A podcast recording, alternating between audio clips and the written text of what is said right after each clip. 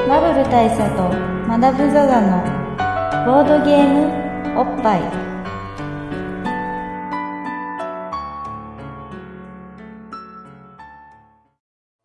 バブル大佐とマダム・ザ・ザのボードゲームおっぱい毎回ドイツ直送のボードゲームカードゲームを一杯でつつぼんやりざっくりご紹介いたします MCC のバブル大佐ですえ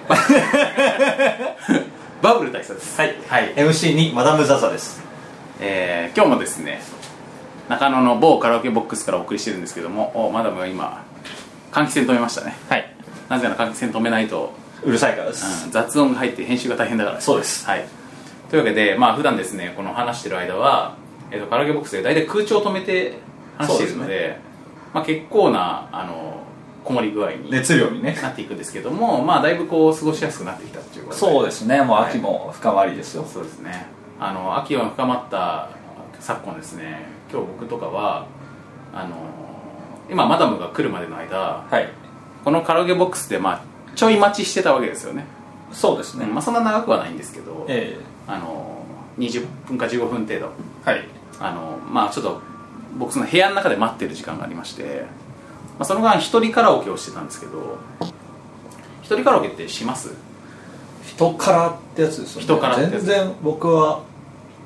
生涯で1回ぐらいしかしたことないですねまあじゃああえて行くもんでもないみたいなそうですねでもまあカラオケ自体は嫌いじゃないよねは嫌いじゃないですね、全然ここ数年カラオケで歌ってない気がしますけど、うんあのーまあ僕もねなんかなんかの折に、まあ、すごい時間が空いてる時とかに、はい例えばもうすごい寝たいとかえ昨夜徹夜だったとかみたいなのでカラオケボックスに入って、まあ、せっかくだから歌いますかみたいなことはまああったんですけど、えはいはいあのーさっきさすごいアクティブにちょっと人からしてみて、ええ新しい地平が開けたんですけど、あのーアイドル曲アイドルを曲はい一人からで歌う、あまあこれ新しいカラオケの楽しみ方としてね皆さんぜひ試していただきたいんですけどあのアイドル曲をカラオケでまあ歌うわけですよ、はいうん、まあなんかあれですよねこう AKB とか AKB とかねあのでその歌う時に、えっと本人映像の PV のやつはいはいはいで歌う,、ありますね歌うんですよでえっとそれをすごい何回も繰り返していくとだんだんその自分の歌と画面の中の踊っている彼女たちの一体感がすごくなっていってでですげえ可愛いなってまあ要はだから本当いないどうなんですかそれ一員になるみたいな感じなのかそれともうんこうあの貸し切りみたいな感じのイメージになるのかなんかそれ対面してる感じなんだよねこう最近のカラオケボックスって、まあ、この部屋とかそうだと思うけどさ画面でかいじゃん画面すごいでかいででかいでしょそのでかい液晶モニターでえでその PV がかかってでまああのアイドルの PV とかって大体こうこっちに向かってすごい可愛い感じで微笑みかけたりとかするカットが随所に入るでしょえ随所に入りますねねあの目が星になってたりそうそうそうそうなんかなんかキャッてなるじゃんでそれプラスあとそれ以外は大体踊ってるでしょみたいそうな、ですみたいなタイプの PV でこれをもうすごいだんだんこう歌を同じ歌何回も歌ってると上手くなってくるじゃんこっちもそうですね、うんで歌ってるとどんどんシンクロ率が上がっていってなんかこう1対1まあ向こうは他なんですけど、はいはいはい1対他で 対話してる感じになるっていうか俺の歌に対して踊ってくれてる感じになるっていうか、まあ、これちょっと口で説明しても説明できないと思うんですけどでもねなんかちょっと分かった気はしますねまあのさっきねまうあ、んなんかあれじゃないですか例えば、キネクトとかねうんうんうんあのああいうなんかこう自分が動いたら画面上も動くみたいなやつでなんか感じられるこう画面との一体感みたいなのあったりするじゃないですか、うんあれのまあ変則的なそうそうそうそそうのこっちが2ときたら相手がかみたいなそうそういそう話そうですそうよね俺の歌に合わせて踊ってくれてるわけです、はいはいはぴったりいなるほどねねまあ、つまり、うん完全にこっちはリアクションリアクションというかこっちがうん一方的なアクションをするのに対しての,、うんうんその向こうがただこうブロードキャストしてきてるだけじゃなくて、うんリアクションしてくれてる感じがあるそうあだからね逆転してるわけあの本来だったら向こうが本物じゃんそうです歌としてはそうです俺の男声で歌ってるわけじゃないわけだ まあそう本ですね来はで彼女たちの歌なんだけど本来はでそれに対しておでこう俺たちが、まあ、こっちからブヒブヒ言ってるっていう構図のはずなのに、だんだん自分の歌がなんとなく納得がいってくるとっていうか、はいはいあの自分の中でしっくりきてくるとそうするとあの俺のライブに彼女たちが 来ていあーなるほてどねあの口を合わせるっていうかこうう歌ってる時にさなんかこう、はいはいライブ聴きながらさ口ずさむってあるでしょ、はいはい口パクなるほどね向こうがオーディエンスそうそうそうそうそう本物がオーディエンスにだから俺の歌に対して可愛くなんかパクパクしてくれるっていうかそのあのう一緒に口ずさんでくれてるなるほどね感じあと踊ってくれる 感じみたいになってなんかこうなんかこう対面バックダンサーみたいな謎の状態になっていくわけですだんだんっていうのを皆さんぜひ試していただきたくなるほどねちなみにおすすめ PV は SKE48 のはい「愛してラブル」っていう曲があるんですけ どはいまあ僕は知らない ですけど「愛してラブル」が最もおすすめです最もおすすめ最ですもおすすめですあの PV はやばいですあの可愛さ的にもあとねあの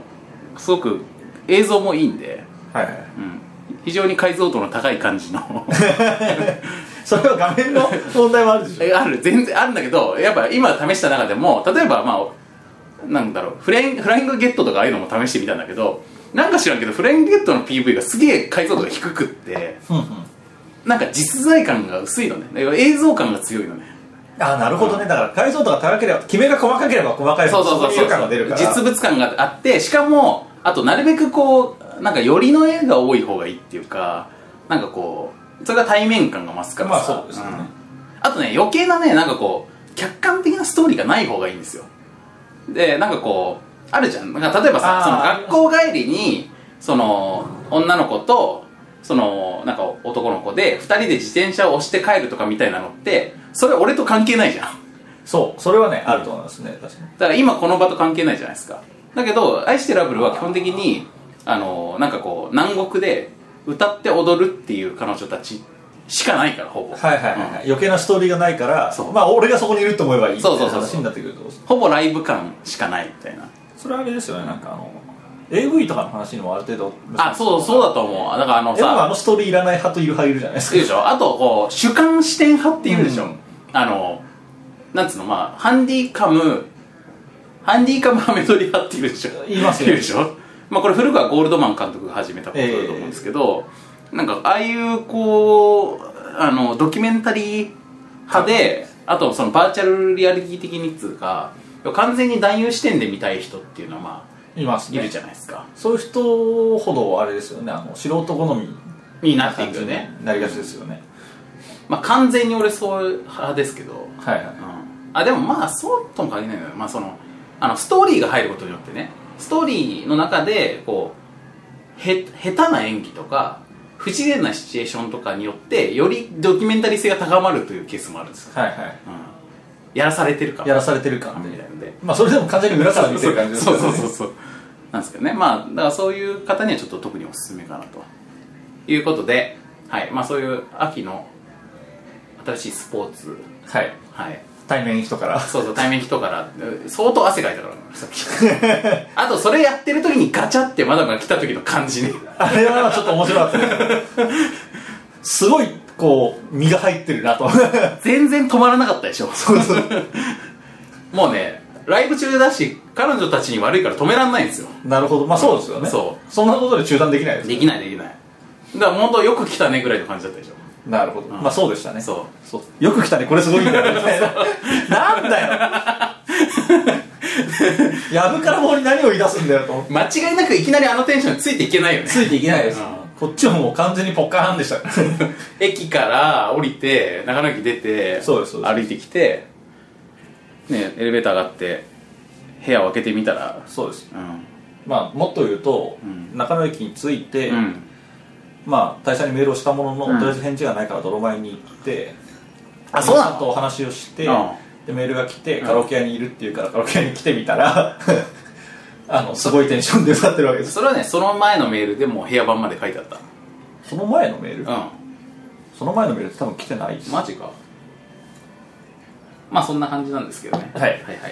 というわけで今日のゲームはいなんせこのゲームのゲームの話しないとこのポッドキャストの存在意義が問われている昨今じゃないまあそうですね 問われきってるそう昨今そうそうもうもう問いつかれている状態そうです、問い尽くされた感じなので、はい本当そろそろゲームの話しましょそううですねはいというわけで今日はゲームの話しますけど、はいえー最近やって気に入ったゲームといえば、えーディビナーレっていうゲームがはいディビナーレというゲームあがありりままししてえっ、とディビナーレロンドンの霊媒師はい、という副題がついておりまってすいうねフランスのアスモデ社から出てるゲームなんですけどこのゲームやりましたやりました俺めっちゃ好きですよくないですかいいよねすごいいいですまあ結構シンプルなゲームなんですけどはいえっ、とまあどういうゲームかというとですねえー、まあその副題にも入ってる霊媒師ええまあ占い師的なもんですそうそうそうまあ霊能者ですよねはい霊能者が同士がえっ、と霊能勝負をするええ俺の方がすげえ占えるみたいなそうそうそうそう俺の方がすげえ未来を見通せるすみたいげなえ霊視できるみたいなはい勝負で、しかもまあ霊視勝負だから別になんかいろいろこう物を浮かしたりとかねなんかそういう非適切な現象を起こしたりとかする、まあ、超能力者とかとは違うんですよええあくまで霊視なんですよだかはら具体的には何するかっつうと今ここに36枚のカードあるじゃんとい、はいはでうち12枚を羽振りして抜くじゃんとい、なるほどでそれぞれ、まあ、4 36枚の中に、まあ、4種類のカードがあるんですよねで、ええその4種類のカードが36枚のシャッフルして12枚抜いてそうすると残、りの24枚ね、24枚になるわけじゃんと、まあ、3分の2になるわけですよねねでこれのカードの内訳を当てようよとあなるほど、つまり36枚あるけれどもそこには4種類の、まうあ、例えば色分けしたら赤緑青黄色みたいなのがあったとして、うんでまあ、そ ABCD だよねまあそうですね、うでそこから3分の1のうち残り3分の2うんこの中に例えばそれだったら A が何枚 B が何枚、うん C が何枚 D が何枚あるかっていうのを当ててみなさい当てようやと、でちなみに最初にこれシャッフルして、まあ、その抜くのを抜いた上で、まあ、みんなにこれ配るわけですなるほどね、配って自分の手札見るとでってことは、まあ、A がい今のところ、まあ、3枚割ることは俺の手札で確定してるとで B はもう1枚しは確定してるみたいな感じで C は4枚あるみたいな感じで、まあ、ある程度こう見えてるわけなんですけどでも他の人たちが持ってるの見えないわけじゃないですか、えで何枚あるかなっていうねえはいはいはいっていうゲームですよねでしかもですね、まあ、俺たちまあだからこれプレイ中霊能者なんですけど、まあ、霊能者としてやっぱこれだけじゃまあさすがに分かんないじ ゃんまあ俺たちの霊能力を持ってしてもまあそうですねねまあ当てずっぽになっちゃうじゃん俺たちの、 まあそうそうそう俺たちの霊能力まあ霊能力はあ持ってたるとしてもさ霊能力はあるけけどどこれだけだとさすがにちそょうっそうとそう当てずっぽを入れないととダメダメだからだからまあその霊能者の方々があちなみにこの霊能者の方々4ジャンルそれぞれ別々のジャンルの霊能者が集ってるんですよはいはいはいまず、えー水晶占い、はい、えそして手相占い、えーそして、えー星、まあ、先生術、えなるほそして紅茶占い、どなるほどねまあ、この紅茶占いだけ日本で極端にマイナーなんですけど、まあそうですね向こうダメじゃなんでしょうねまあ、ぐいっとこう紅茶を飲んでえ、えその残ってるカップに、残った茶葉の形で、 あの茶茶渋の形で、久しぶりの形で、あー占う。 10時だったら何を示すとかみたいなことを、まあ、やる占いの、まあ、このはい4人の霊媒師の方々が、まあ、それじゃ分かんねえよと、さすがに 俺俺たちも確かにねうん、私たちも分かんないよと、あの運ゲーじゃんっつって、 霊能者が ね。霊媒師たちが言ってくるから、ああ、分かりました、分かりましたと、じゃあ、ドラフトしましょうよっつって。霊能者がね。霊能者が、じゃあ、じゃあ、じゃあ、じゃあ、じゃあ、わかりましたよ、つそうそうっそうて。で、カードの一部をちょっと回しましょう。そうそう手札8枚あるうちの2枚をそれぞれ右のプレイ プレイヤーっていうか霊能者に霊能者に渡しててそうするとお互いにこう回ってくるカードによってあ、相手が何持ってるかとかね。プラス D が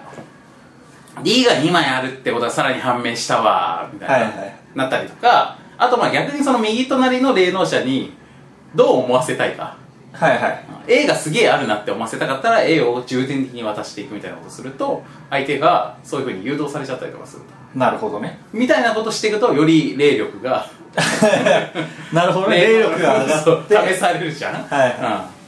らレイガンがこう5本指全部でうん打てるようになってだかったらの溜まがっていく的な感じになっていくからそうすると、まあ、それぞれの人たちがそれをもとにじゃあとりあえず最初の予想してみようよみたいな感じで、えーとまあ、その自分の持ってるカードを出すんですよねで例えば、まあ、A のカードを出すと A がいくつあるかっていうのがかけられるんですよまあベットできるんですよねああ自分の手札から、うんじゃあ A をちょっと1枚あの表にして出しますそとうそうそうしたらみんなにはあの少なくとも A があるってこ1とは枚分かあるるしことが、まあ、分かっちゃうとで、まあ、その代わり、うん A が何個あるかっていうベッドができるようベにッなトるできる A は8あると思うわみたいなのが出てくるはいはいで他の人たちもいやいや俺はあの A は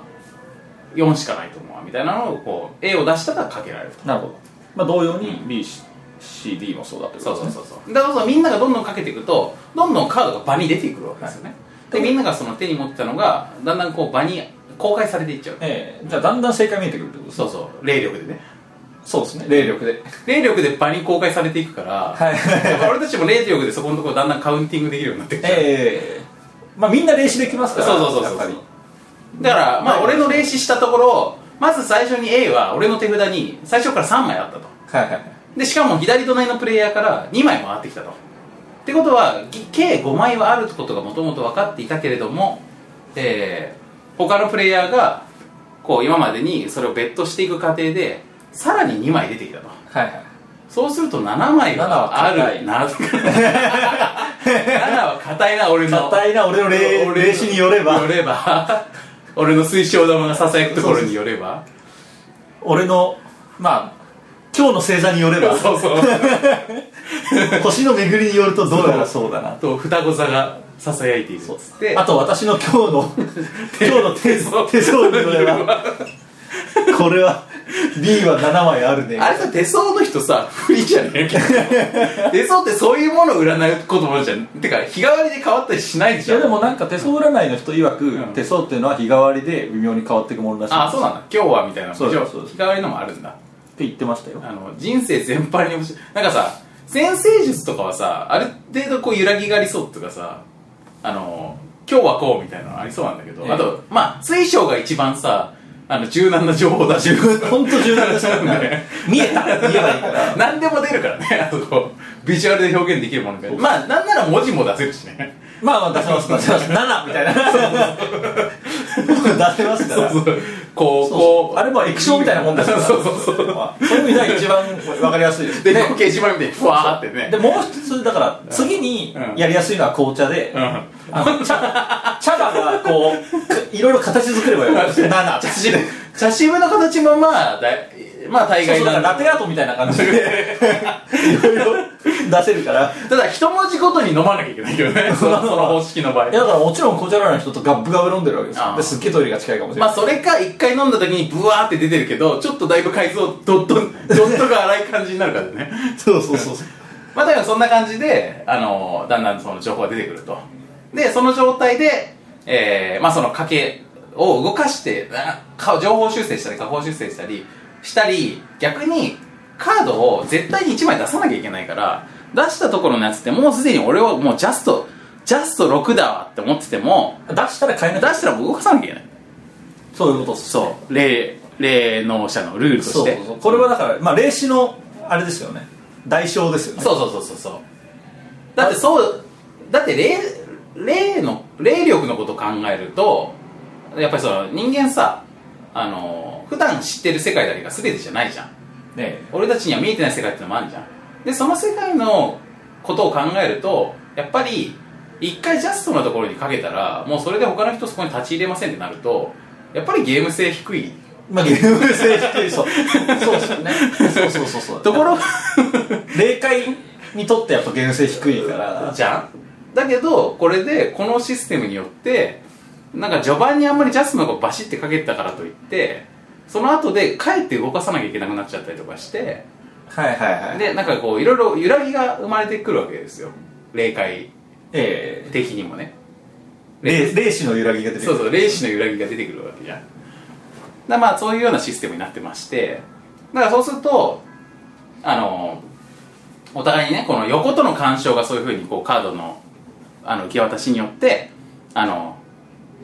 行われてでさらにその後のこう好きなところに好きなタイミングでベットできるわけではないというのがあるからだからなんかこうあこれ3枚しかないかと思ってたけどこう出てくるの見てうお全然5枚以上あんじゃねえかよってなったけど、でやった俺ちょうど6枚のとこかけてたわって思ってたらでもまたドラフトでそのカードが渡ってきちゃったからとじゃあこれ俺出出ささないなときゃいけないからあでこうで同じ数字のところには1人しかかけられないのねえだから横入りできないからえだから先着順で椅子取りみたいになってるってことそうそうそうそうだからせっかくいい椅子取ってたのに動かさなきゃいけなくなっちゃったじゃん、霊的に霊的に紅茶の力で俺どかなきゃいけなくなっちゃったじゃんんっつってでこれでこ最後答えバーンってやってみたらうわ 実際は6もないっつうか5だったじゃん5だったじゃんラッキーラッキー合ってたわマみジたいなかっつってであと逆にこうあおやなんか全然俺のとこ全然この、まあ、C のカード回ってこなかったから C 全然ないかとないと思ってないかと思っちゃうじゃん霊的そう に霊思ってたけどまあまあまあまあまあまあ、まあ、そこそこあったからよかったけどけ結果論的結果に論的に霊的に言 う例の結果論で言うとよかったけとどよかったけどってなって引きこもごもするゲームそでうすそうそうっていうねあの皆さんの霊能力が試されるゲームなんですけどまあこの辺もね非常にまあ今の我々の説明だと全然そう聞こえないかもしれないけどアートワークとかも非常に伝えてきて非常にスタイリッシュで美しいゲームですマジかっこいいんですよそマジかっこいいしあとゲームルールもすげえシャキッとしてていいうそうそうそうあのなんかキレがあるよねキレがあるなでアートワークもひはもうキレがあってなんかねあれなんですすごい本格的な感じがするんですよねしますね、うん、なんかもう本当にこのカードも一枚一枚がこうタロットカード的なこうたちょっと縦長のカードであのそのオカルト感としても結構ビジュアルもすごいかっこいいしそうですねまあ、私が今だいぶ台無しな感じの説明をしましたけどそんなことないっす よっていうことで、まあ、これ非常におすすめのゲームですこれはねいいですよはいまあやっぱここまで、まあはいねあの説明するともうあとは遊んでみてくださいと言うしかないんですけどまあ言うしかないですねうんただまああのこれによって我々結構最近あの霊力をね霊視力を高めました高まりましたね、うだいぶやっぱそういう効果もあるんでしょうねこれだけ本格的なゲームそうになってそうくるそうそうとやっぱね、やっぱこのゲームは遊んでからがぜんいろんなもん見えるようになりましたねあ見えるようになってきたいろいろ見えるようになってきました実際あれですかそのゲーム中とかじゃなくて実生活の中で実生活でもゲーム以後いろんなものが見えるようになりまし例えばどんなもん見えるんですかたまあ例えばお化けとまかあまあ仕事の納期とかああ確かにそれあれだよね結構あのーまだこのゲームやってないさあのーなんか学生からちょっと卒業したばっかりの頃とかさ、あのちゃんとねスケジュール見えてないもんねそうですよ、うんで自分の人生のロードマップも見えてないじゃないですうんうんか、うんで例えばまあ新人さんで仕事を与えられたとしてもいやーこれあと3日で終わるか4日で終わるかみたいなのってなかなか難しいじゃないですか難しい7日とか言い始めるじゃないですかあと逆になんかこうできるって言われてあできますできますって言っちゃうとかねそうそうそうそうそう安請け合いでそうだからそういうのがあれですよ治るわけですこれでだいぶ だいぶなくなってきたそれそうそうそう見積もれるようになる霊的に見積もれるようにちょっと、ちょっと、どうこの仕事って言われて、ち ょ、ちょっと待ってくださいね。ちょっと待ってくださいねで水晶玉ちょっと笑うんで水晶玉で、ファース、ファー、ファースって。えっとちょっとこのこの工数はむにゃむにゃむにゃむにゃむにゃむにゃはい2.5ですつっておあとお茶をねグッそうグイっていうのをねコーンっつってコーンって まあ使用確定次第ですけど 使用も売らないよっていうねそしたらいやそのクライアントねああーの先方の使用確定してくれるの次第ですけどもも実作業としてはまあ一月そこそこあればできますけどみたいなできると思いますけどみたいないやでも本当に霊的にいけるんだったらクライアントがどういう仕様を固めるかもらえるで しょいやそれはクライアントもでもさまあそれは先方の、まあでもそううん、先方の守護霊が決めることだかでもほら実際問題ビジネスって、ら、特にそういうなんかクライアントがいて下請けで制作がいてとかってなってくると、うんみんなねやっぱ霊的に占ってるんですよ この案件はこういう仕様でファイナルアンサーになる はずみたいなところを占っていろいろ決定してるじゃないですか確かにねあとなんかこうあの何か何か不吉なものを感じるってことそうそうそうそうこれはいかんでーってなるじゃないですか あの前任者の残した資料みたいなのを 見てざわそうそうそうそうふふおってねあれあれほんとまさに霊的なもんですそう手を手を出してはいけないってい そうそうそうそうそうとかこれはちょっとこの金額ではやっていけない気がするとかっていうのはやっぱりこうねれあれ霊視能力ですから、っていうのはまああるなと思いますけどあとまああれですよあの、まあ、一気に話変わりますけど、はい俺すげえ霊視したんですよこの間最近そうはこれは仕事の話じゃないんですけど、うんすげえ霊視して、い、うん、プライベート、プライベートで、うんこれねすげえまあどっから話せばいいんだろうなまあ順を追って話しますと怖い話いや俺結構怖いの苦手だよまあある意味こまあ怖く怖くはない怖くはな いあじゃあいいですよあの、はいまあ順を追って話しますと、はいまあ晩秋じゃないや晩夏うんうんあの、まあ、秋も始まるか始まらんかぐらいのはいちょっと肌寒くなってきたかな、でも今日に限ってちょっとなんか普段より暑いなっていう日があったんですよ、ちょっとこれねうんなんか順次的な感じでいきたいところですけど、まあそしたらあの、うん僕は電車に乗ろうとしたんですよ、ちょっとこれ怖い話 大丈夫です大丈夫です 大丈夫です順次的に行こうとしたけど全然怖くないです、はいそうそしたらあの女子大生ぐらいの女の子2人が、こうと、まあ、出会ったんです出会ったというか、まあ、普通に駅のホームで待ってたらその子たちも来たみたいな全然会話とかしたわけではなく全然会話とかしたわけじゃなくて僕と関係ないあまああの見かけたってことねそうそうそうまあなんか就活中みたいな服装してたんですよ、あのリクルートスーツっぽいうんうんでまあ上着も着てみたいな感じだったんですけど、うんそのうちの片方の子が、うんまあ、その日はあの普段より暑い予定より暑い日だったせいか、上着を脱いでたんですよ、でまあワワイイシシャャツツスーツの上着を脱いでそうそうそう、まあ、ワイシャツにタイトスカートみたいな感じの、まあ就活中みたいな感じの見た目だったんですけどあのねまあ白ワイシャツだから真っ白になるじゃないですうか、んなんですけど胸部のあたりほうに赤い斑点がねほうほあったんですようほうほでどういうことだと思ってみるとあのワイシャツの下にキャミとか着てなくてうほうでまあ結構な派手柄のジャーブラをねほうほう装装ほう着してたんですよほうほうおかげでこう花柄の赤が全部こう反転状に見えてこうおっぱいフォルムを形作る感じになってたんですよはははでこれはえらいことだ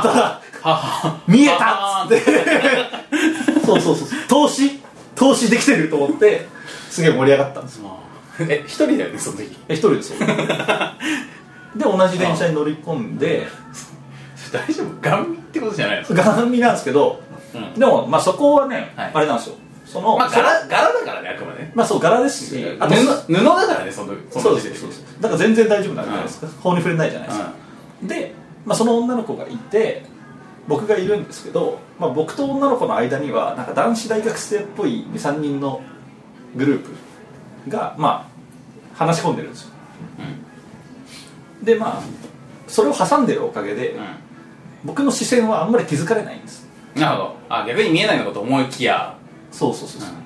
俺からはガンガン見えてんだけど、ん向こうはまさか俺が見ているとはあみたいな感じなわけですよでこれはありがたいでと思って見てたんですけどあのね胸部を胸部を胸部をずっとね胸部をガン見もうしてた本当に腕組みしてガン見してたんですよそしたら、うんあのまあ、その子結構胸の質量あってはいはいこう、まあ、盛り上がりがね山がこうでかいわけですよあそうするとワイシャツがそこに引っ張られてて、うんこれちょっとねビジュアルをお見せできないと説明が難しいんですけあど、ワイシャツのボタンとボタンの間がこうパコッと開いてたんですよボタンとボタンのあつまりあのあれだつまりパツパツってことねパツパツなせいでうん引っ張られて、こ込めてあるボタこういンうことでしょとボタンの間がそうひし形状にこうパコッとあのなんつなんつうんですかあの納豆のあななんつうのこれこのこのパコなんていうのがよくわかんないんですけど、うんあのだから本当ポテチをパーティー焼きしたみたいな感じの開け方をはいはいはいパコッとしててそうそうそれによってこうねワイシャツの中が見えたわけですよあそうするとあブラチラってことそうそうそうでこの赤い斑点こういう柄だったんだっていう感じなんですよあよりディティールにそうそうそうそうもう完全にブラ見えてるから踏み込んだわけねでさっきも言いましたけどキャビとかそういうものを着込んでないもんで、うんうんもう普通に素肌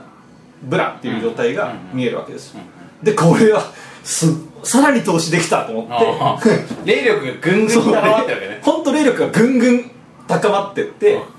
でもまた高まるとやばいそう そうそうで俺の俺自身もすどんどん高まっていっあてあこうやばい状態になってるわけですけどでこうガン見してたんですよでまあ電車だから立ってるんですけど俺はちょっとこう体を前に乗り出して画面それは結構なことですな腕組みしてちょっと上体を前にこう出してガン見してたんですそしたらそしたらですよはい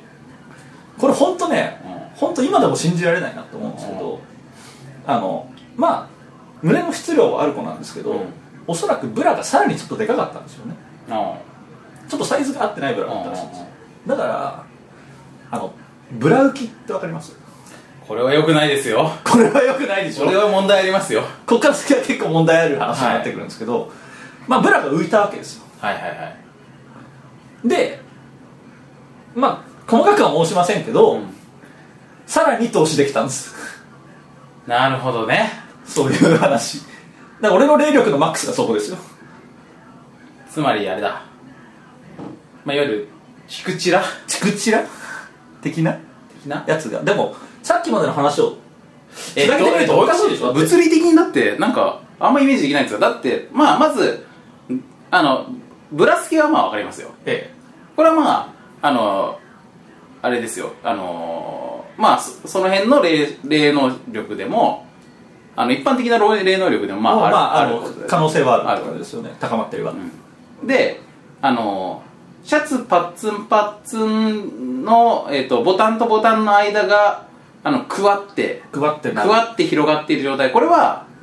まああの霊力の中でも、まあ、そういう張力えあの引っ張られる力超霊力え超霊力によるもの 意味が分かよんるないものなのでまあこれもまああるかなって気もするんだけどまあ、ここから見ええるか分かんないってことでしょそうするとまあこの隙間から、まあ、ブラが見えるのもわかるし素肌が見えるのもわかるんだけどこれ真ん中でしょ基本的にそボうだからタンがある場所ってだそってこがそう僕も今説明しようと中心して線でたんしょですけど、うんこれがね違うここに乳首があるの違うあのねこれはだから見た目の説明が難しいって言ったでしょあここがあの考えてることの違いで、はい実際パコッと開いてはいたんですけど、うんどう開いてるかっていうと、うんまあ、今大佐に見せると、うんまあ、大佐はこうなってるボタンがこう開いてると思うじゃないですか、まあ、真正面から見て、うん違うんですよこうこう開いてるんですわかりますあ前後空きだ前後開き前後開きしてるんですよはいはいはいで前後開きしたものを、うん俺はあのかなり鋭角にこう横から見てるわけですなるほどねあのあれだえぐる感じっていうかそうそうそうそうそうあのすれ違う感じ質がそうだから僕から見ると、うんその子はほぼ横向いてるわけですああなるほどでそうこう横から見たジャブラがこう浮くとここの隙間から「こんにちは」しがちじゃないですかはいはいはいで僕はそこそこ身長あるんでちょっとこう上からのこういうのになるから、うん要するに斜め上一か番一ら番よくえぐれるそうそうダンクシュート気味にそうで見すているってことそうですそうですモズ落としだだからあのもう本当ななんて言えばいいんだろうなこうサッカーでいうとサイドが上がってきて、うんここからセンタリングするかと思いきやおワンチャンここゴール狙える ここになんかシュートコースがスポットここだけあるっていう状態だったんであああのモーゼのすそうそうもうもうバ10回ーンみたいな感じであそうその1点のシュートコースが見えて、うんまあ、そこからドーンといったっていうあ なるほど話ねこれは相当霊力が高まってないと実現できない状態です偶然に偶然が重だならかならい要するにさその普通に当然下着もつけてシャツも着てまあもともとはその上にジャケットまで着ていたのにもかかわらそうジャケずッなぜかマダムがからそのあのまあそのパワースポットまでそうそうそそうのののマダムの目からそのパワースポットまでの直線上に何もないとそういう何もないっていう状態になったそうそうそうそうここにな本当に何もないなんてありえないんですよ本来なんですけどまあ多分俺の霊力でうんまず俺のあの着北風太陽のこうね太陽的霊力でまあまず服を脱がすじゃないですか 熱いそうそうそうで俺のこう物体膨らませ能力によって、うんこうちょっとおっぱいとかブラとか膨らんでグググこう隙間を空くしブラも駆使したわけですよあであとはもう完全に僕成の長そ成長促進だねそうです、であとは僕の投資力で全部バンと見たっていうなるほどだから俺本当大魔道だと思いましたそ の時まあ魔ちょ法っじとゃない前しかもちょっと前のめり気味にねちょっそうそうとこうあの顔をそうそうそうもう本当にこうちょっとクイッと こうね頭一つ分ぐらいはこう前に出て手を組んだそうここうやって見ててこの今のマダムのビジュアルをお見せできないのが本当に残念ですねこのポーズこのこのポーズねあと一応言っときますけど今 T シャツオレンジの T シャツに美 味しい T シャツ入ってますからねこれいいでしょこのま T シャツその T シャツいいねマダムマダムの T シャツ今オレンジの T シャツにひらがなで美味しいってお書いいてしおいしいってこ美味しいって書いてあるんですけどれおいしいって美味しい T を着たままそのこういうこうこういうあのおっぱい覗き込み行為を電車の中でしているととまあ正直だよねまあ正直正直 だよね美味しそうだなと思いますやっぱそのガン見っていう行為もまあ正直な行為だと思いますけどいい 加減、ええ社会人がやる行為だと まあそれは一個なしでね思いますけどなるほどいや本当ねもう本当偉いことだと思って友達に説明したんですけど言ってる意味がわからないっつって、うん3回ぐらい説明することになったんですよいろんな人にねまあだから物理的にもあれも難しいもんねそうそううん難しいんですよあうれ、んだからねまああれか俺ツイッターで見たわそれその時ああ見ましたあの、あれでしょえっと、 え、よく意味がわからないんで、もう一度説明してくださいって何回も言われた時でしょそうそうあれあれ今、電車の中でこういうことがあったっつってえ、意味わかんないんだけど、つって。そうですあれがそ のその時間5回ぐらい言われてたよね。詳しくっつって詳しくいなるほどね。や本当ねあれすごい投資したなと思ってやっぱあれをゲットできたのもディビナレのおかげまあ、そうなるよね。大佐はなんかそういうのないですか俺も、いや、だからまだ、ほんとさ、逆にさ、あのー、今ってさ、まあ、その、チラ業界えあの、俺たち、まあ、チラそのチラ界隈ねね、霊能界隈の人でもあるけど、あの、チラ界隈の人でもあるじゃないですか。まあそうですねチラチラ家業クラスターチラ家業クラスターねそうチラクラスターからすとかさチラ家業の人たち、まあ、そういうチラで食ってる業界の人たちからするとさ、ええまあ食ってはないけど あのチラごとしの僕らですよねそうとしてはさもの今ってさそのチラ聞きそに瀕してるじゃないですか日本うそうなんですよこの国そうなんですやっぱさなんかもうみんなパンツ型でしょそうあのなんかあの絶壁というか鉄壁ねそう鉄壁ね絶壁まあ絶壁じゃね 絶壁ねあのいやもう本当にちょっとミニスカートかなと思うと、まあ、必ずパンツタイプでしょそうなんです、うんそうなんですよあれがね本当になんでしょうかねあれどうして発明しちゃったんですかねあのあれだよねなんかさなんか昔ってそのパンツといえば本当にまあもう本当になんかあの長いやつしかだからショートパンツはショートパンツでさ、ええまあ、ショートパンツだなって形だったわけじゃん、まあそうっすよねでパツスカートをさ短いの履く人っていうのはさまあよく別に見せたいわけじゃないって話があるけど、うんまあ要はあの形が可愛いから履いてるわけででもやっぱりあの階段等見えやすくなるのが悩みっていう感じだったわけまあそうっすよねでその時にさあれこれ可愛いこの形のものを要はボトムに履いていて可愛いためにはスカートである必要なくねって気づいた人がいるわけでしょまあそうなんですよこれは結構そう損失ですよその闇の賢者が本当罪なんですよ本当ねなんかもう人類ってさ一回そういうさなんかこう恐ろしい知恵を身につけたらさ捨てられないじゃんなかなかそうなんですよ核と一緒でそうあのね本当それがだから知恵の実だってことですよそう一回発明しちゃったものはなかなか捨てられないんですよそうなんですそれがどんなに自然環境に悪影響があってもねそういうことです、だからもうねあのーまあ僕はだから最近その辺はもうめっきりねあのーなんかまあなくなっちゃってたんでええ霊力が俺の霊力ではどうしようもないような鉄壁のガードが、ええまあ、世間にねあったんでまあ今の話はすごくいい話でしたよそうなんです、うんまだまだそういう投資できることがあるそうことがある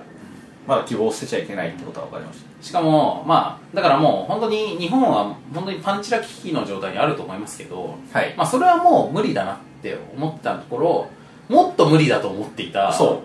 うもっと無理だと思ってたところが、う意外とシュートコースあるよっていう話なんですよ意外といける可能性があるんこれは希望としか言いようがないねこれは本当にもうパンドラの箱の最後に残された希望なんです最後の希望ですよそういうことです踊る大捜査線ファイナル最後のあら新たなる希望ですよ新たなる希望ですよっていうことでねはいまあディミナーレがいかにいいかっていう話をするためにこの主力のエピソードを披露しましたけどあえてねでもまあ大佐もうディミナーレやったわけでしょ、うんまあ、僕よりはちょっと遅かったみたいですけどやるのが、うんうんうんってことはこれから来るわけですよまあそうだよね僕もやってうん12、ヶ月経ってから、うんその行幸をゲットしたんで、うんうんしかもさ、まあ、今の話聞いてるとやっぱりその段階を踏むのが大事かなって思ってなんかいきなりさなんかそういうさそのチクチラないかなみたいなのってのさ、まあ、ああまりに受け身というかあのーまあそんなの棚ぼたじゃないですか、まあそうっすよね、だからそういうことじゃなく運ゲ運ゲーそうよ運ゲーですよそんなのじゃなくってやっぱりマダムの場合は今回の場合やっぱりその花柄から入ってまあそうです僕はもうブラスケを見たいがための顔見から全てがね入ってでやっぱりそのその過程でやっぱりそのし集中力とさ魔力がさどんどん高まる要はコンセントレーションだよまあそうっすよねゾーンに入ってった結果すごい距離ゾーンに入っていった結果いろんなものがどんどん投資できていくっていう、うんやっぱりその自分を高めるっていうことを怠らないってことですよねそうそれが本当重要なんですよ諦めたらやっぱダメなんですよ、だからチラリっていうのはなんかこうあればいいなっていうだから今ラッキースケベって言葉がありますけど、えやっぱねそのラッキーを狙っているようではダメなんですよーダメなんですよ引き寄せるもんですよそうでそれはやっぱり自分の意志の力でありそうですそうですコンセントレーションでありでありそしてそのあのあと冷静な判断力だかーらっていうことでねはいあのいつもの電話が入っておりますけれども1時間延長しましょう1か時間延長しお願いしますはいはいはいはいまああの安心していただいていいのは今から1時間この話するつもりかって思ったかもしれませんけどそんなことはない そういうそういうわけではないですのでそういうことはないですはいじゃあまあこの話はちょっと一旦まとめに入りたいと思いますが、えーというわけで「踊る大捜査線ファイナルはい新たなる希望新たなる希望」ではなく「はい、ディビナーレ」ディビナーレのおっぱい評価に入りたいと思うんですけど、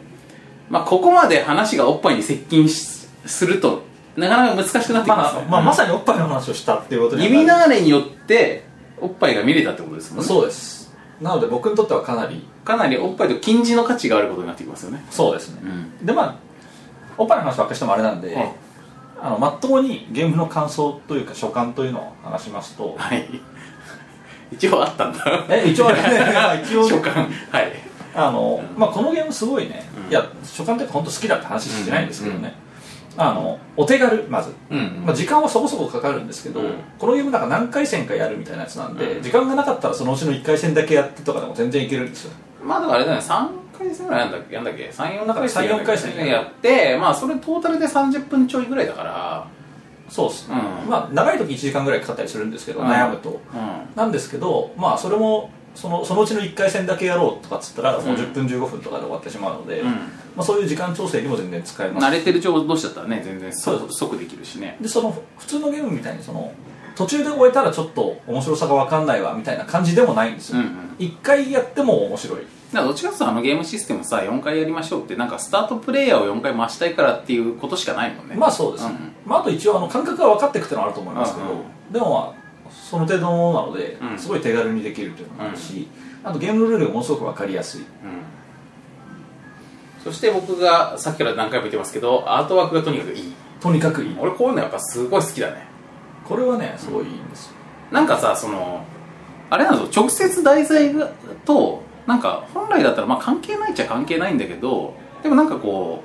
うあの気分がね上がるんですよこのそうこのコンポーネントあれだけしっかりデザインされたこうコテコテのね感じを出されるとまあだから怪しげな雰囲気のあるしかアートワークなもんでオすよカルトものなんてさダサくデザインすると本当ダサくなるからね、まあ基本的にかっこよくなることが少ないとも言えるぐらいの感じなのに結果的にこのゲームはものすごくあのスタイリッシュいいだだかかららこのさこのロンさロンドンのっていうのもさなんかやっぱりこの時代設定とかがちゃんとしてる感じがするよねまあそうでですねあこの時期のあのオカルト感ですみたいなさ、ええこれなんかちょっとね近代との境目ぐらいの感じなんで、まあ、19世紀っぽい感じそうがそうありそうそうそますようねそうだからまあそあのーあれですよあのーちょっとすシャーロック・ホームズぐらいの頃っつうか、はいはいうんまあ、あの頃のなんかこう科学とあのオカルトが両両方両方あ両立するる感頃じみねたいなあのゴシック的なねそうあのアニアニメとかの方のゴシックねあアニメのしくねアニメというかあの、まあ、アニメとか小説というかね小説の方のゴシック的な本当のゴシックって言うともっと古くなっちゃう、ゴジック建築とかではなくなくそうそうそうそうそうあの小説の方のゴシックはなんかなんだ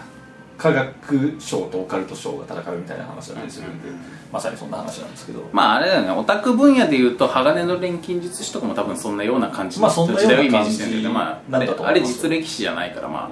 そんなないけどさ、ええまあ、そういうのが好きな人にもまあいいんじゃないですかね、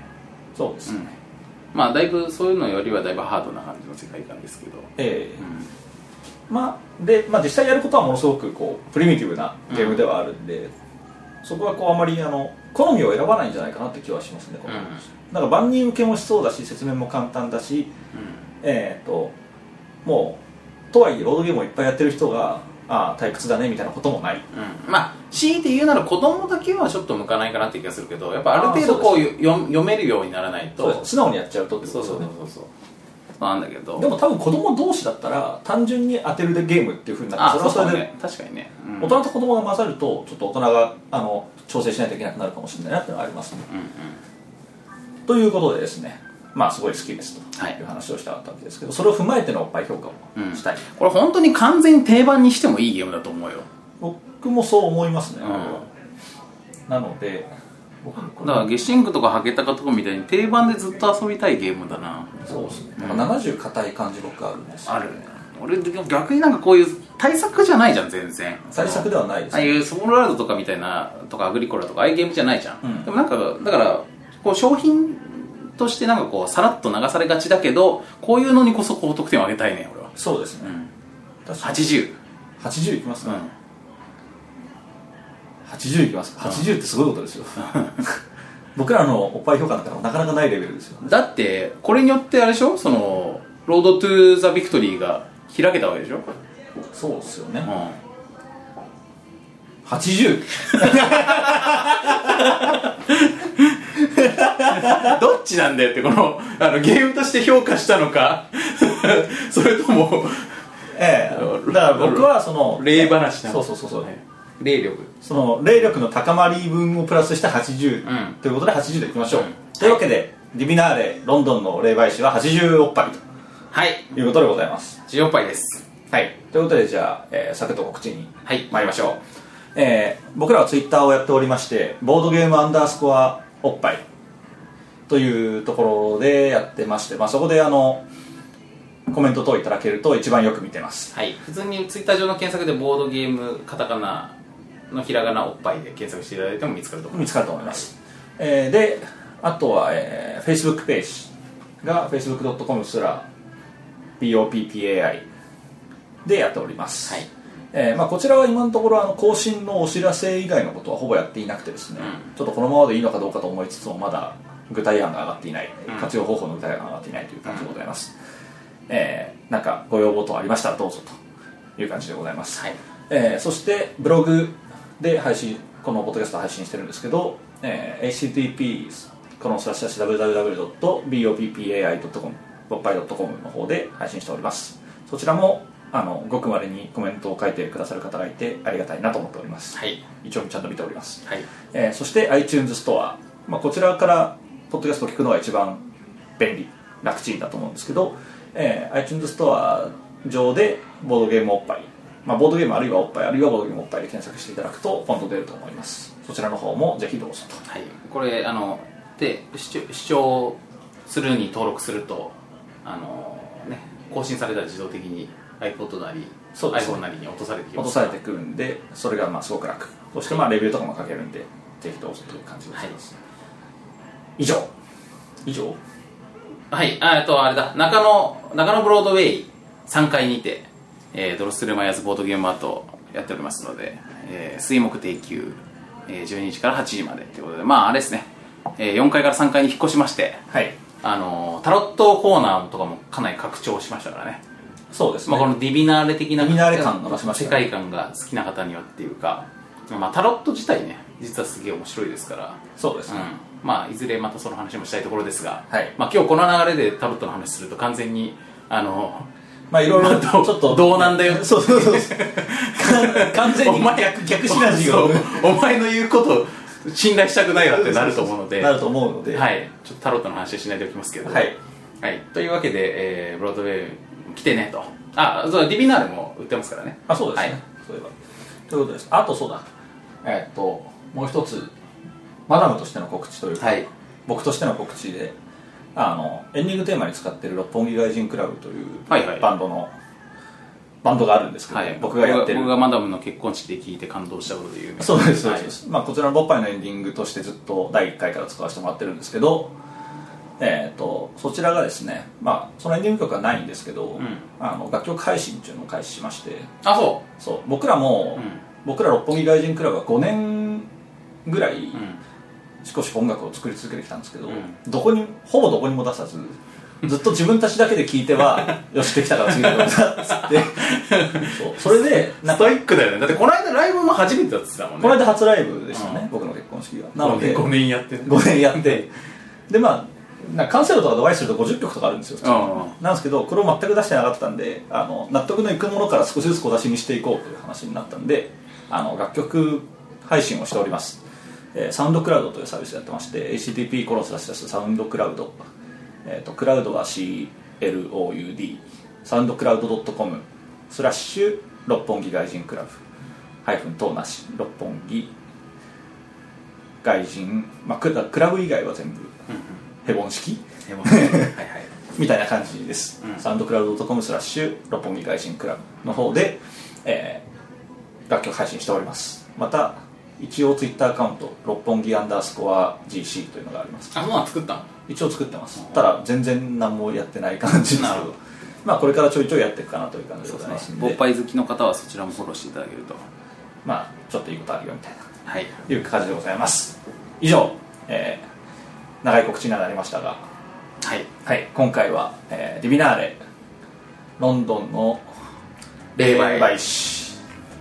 が84杯でした80杯でした高得点でございます、は久々の高おっぱいでございますはい、というわけで、えー久々のしっかりした通常回になりましたがしっかりした しっかりしたしっかりしたあいろんな意味でしっかりしまた、あボッパイ的には王道と言えるよねそうですうんね、はいちょっとね心残りとしてはなんかいろいろね織田室氏とか木場愛子氏とかの話をあしたかったねそう鏡雄二氏とかの話をいろいろしたかったんですけど、まあ、そういう話をするとなんかあらぬところから僕らがボコボコにされる可能性があるのであの、まあ、その辺の話はせず終えたいと思います、というわけで次回もお楽しみにさよならさようなら「